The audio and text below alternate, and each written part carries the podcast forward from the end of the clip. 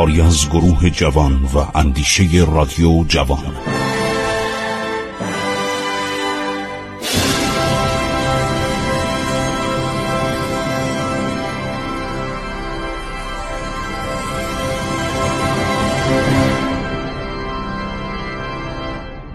بسم الله الرحمن الرحیم. من خسرو معتزد هستم. به شما درود میفرستم در برنامه عبور از تاریخ.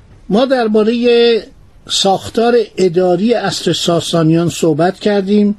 هدف از این صحبت ها اینه که شما جوانان گرامی بدانید کشور ما چه کشوری بوده و مردمش در چه شرایطی زندگی می‌کردند و مخصوصا این افتخار برای ایرانی بس که در یک سرزمین بری یعنی سرزمین اقلیم خشک ما توانستیم چنین آثار مدنی با عظمتی چنین شهرهایی چنین ساختمانهایی چنین مساجدی چنین بازارهایی چنین ساختمانهایی که الان هر کسی میاد ایران دچار شگفتی میشه و شما نگاه کنید اصفهان چقدر اشاق داره در دنیا.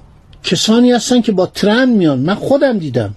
با یک قطاری از مجارستان حرکت می‌کنن میان به اصفهان و من وقتی با اینها صحبت می‌کردم ابراز خوشنودی می‌کردن که چقدر ایران زیباست و چقدر طبیعت ایران دوست داشتنیه.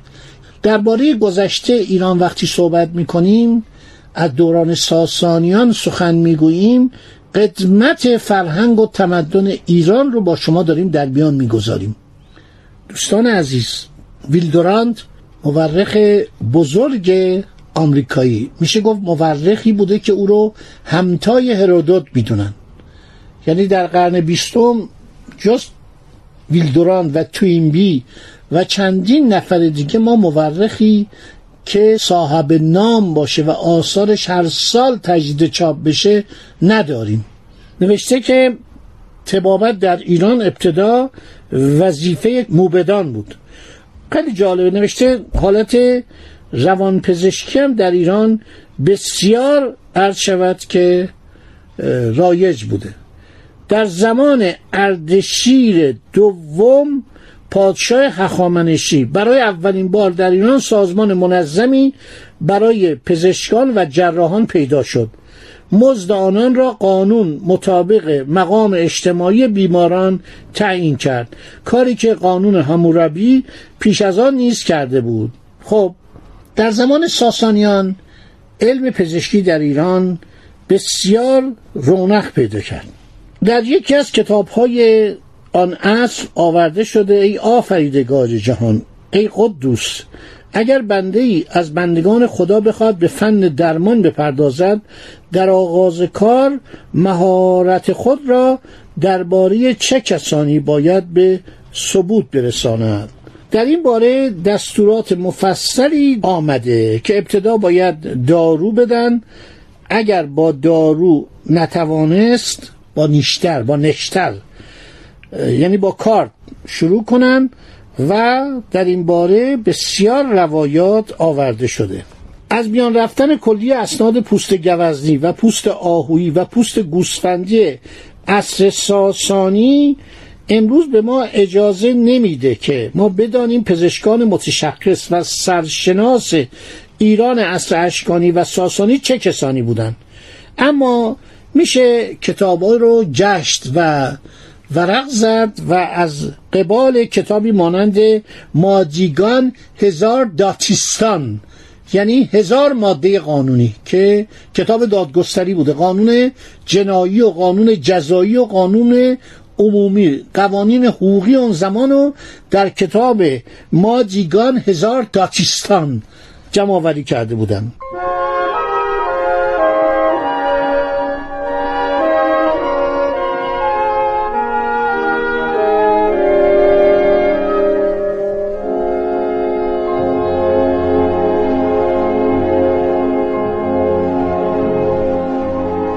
اساس نوشته های اوستا در اون زمان پنج طبقه مختلف از پزشکان در ایران باستان بودن اینا رو کیه داره می‌کرد؟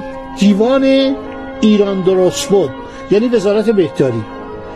گروه اول از پزشکان آشو پزشکان بودن پزشکان بهداشتی روان پزشکی گروه دوم پزشکان متخصص درمان بودند که بیماران مبتلا به بیماری های واگیردار رو شود که معالجه می‌کردن یک گروهی بودن به نام دادپزشکان. دادپزشک و دو بشزا میخواندن. وظایف او تلفیقی از روانپزشک و در این حال پزشک قانونی بوده. چرا پزشک قانونی؟ برای اینکه این پزشک قانونی باید هر کسی میمرد بر سر جسدش حاضر می‌شد علت مرگ را تشخیص می‌داد و گواهی دفن بردن به استودان. گفتم که در اونجا دفن نمی‌کردن در اون زمان. در استودان میذاشتن. استودان یه جایی بود که اموات رو میچسباندن به دیوار و رهاشون می‌کردن و می‌رفتن. در طول زمان اینا میپوسیدن و زیر آفتاب و باران و برف و از میان می‌رفتن. بعد استخوانهای اینها رو در یه دخمه میگذاشتن. دادپزشک دو بزشا ببینید چقدر اسم مشکلی دارم می‌خونم. دو بزشا یا دادپزشک موقعی که بیماری واگیردار گفتم تا اون موقع زیاد بوده. تیفوس زیاد بوده وبا زیاد بوده حسبه زیاد بوده. کارهایی رو انجام می‌داد که امروز یک مسئول قرنطینه انجام میده. دادپزشک تقریبا میشه گفت پزشک دولتی بوده با دولت کار می‌کرده. آنفولانزا در قرن 19 هم در زمان ناصرالدین شاه در ایران شناخته شد. تیفوس گریپ اینا همه بوده این بیماری ها در ایران مرگ و میر مردم بسیار زیاد بوده. حتی تا زمان ناصرالدین شاه. همین قرن 19 هم و اوایل قرن 20 هم ما وباهای وحشتناکی داشتیم.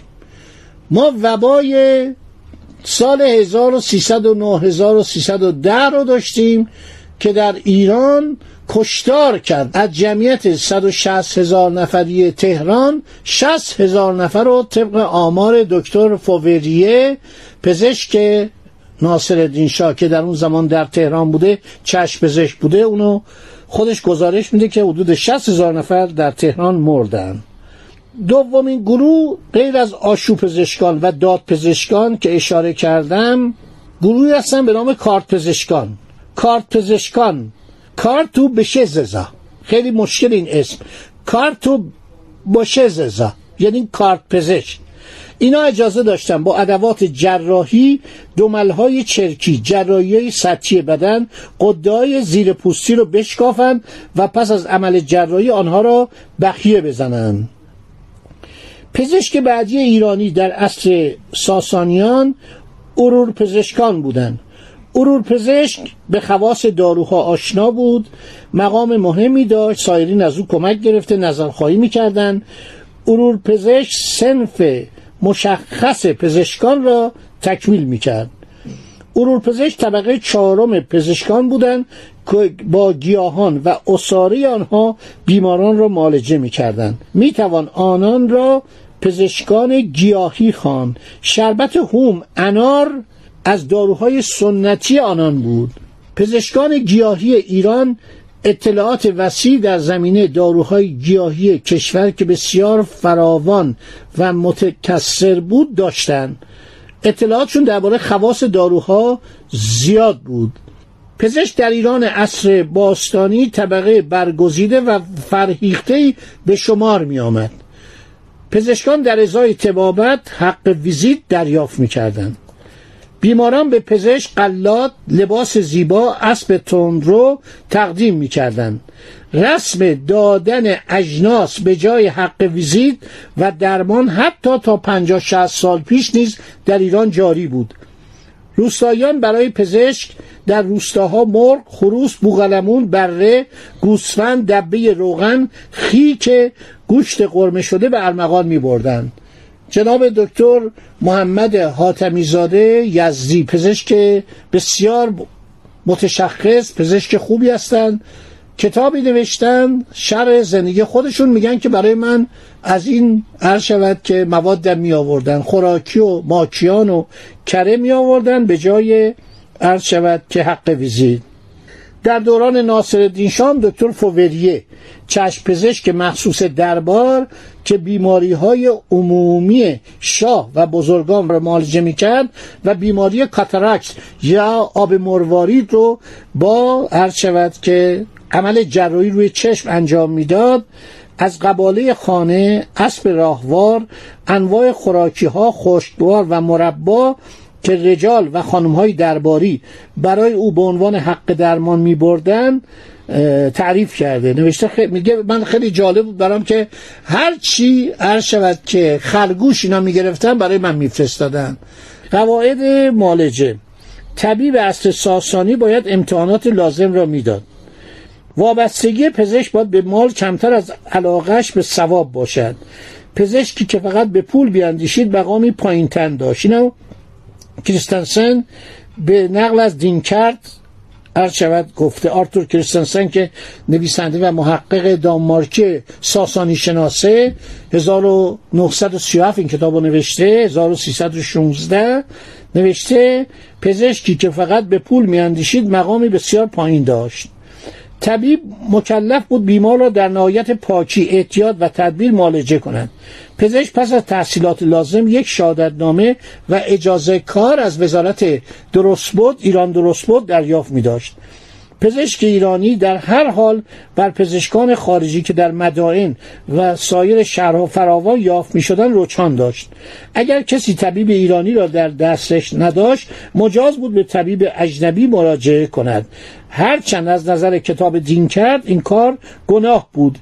کریستنسن در کتابش ایران در زمان ساسانیان صفحه 441 به این اشاره می‌کنه. گفتن تا زمانی که دکتر ایرانی است به دکتر خارجی مراجعه نکن. یه تعصبی داشتن پزشکانم واقعا فداکاری می‌کردن.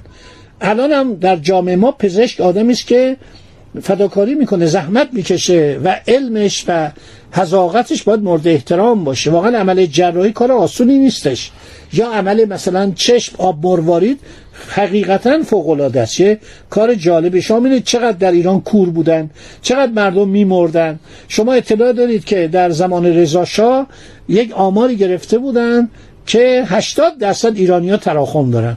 خب این هنر و زحمت و کوشش پزشکان باسواد ما از دانشگاه های ایران همینطور فارغ و تحصیلی که به برای مدارج عالی به دانشگاه خارج میرن هستش که این بیماری ها فراموش شده است. الان کسی در ایران تراخم نمی‌گیره و لوچی چشم اینا رو همه رو عمل جراحی انجام میدن. اینا رو عرض می‌کنم که سابقه پزشکی در ایران اینقدر کهنه بوده و کهن بوده و در خور افتخاره و حتی در کتاب دین کردم در این باره صحبت می‌کردم. خب دوستان عزیز خدا نگهدار شما تا برنامه بعد.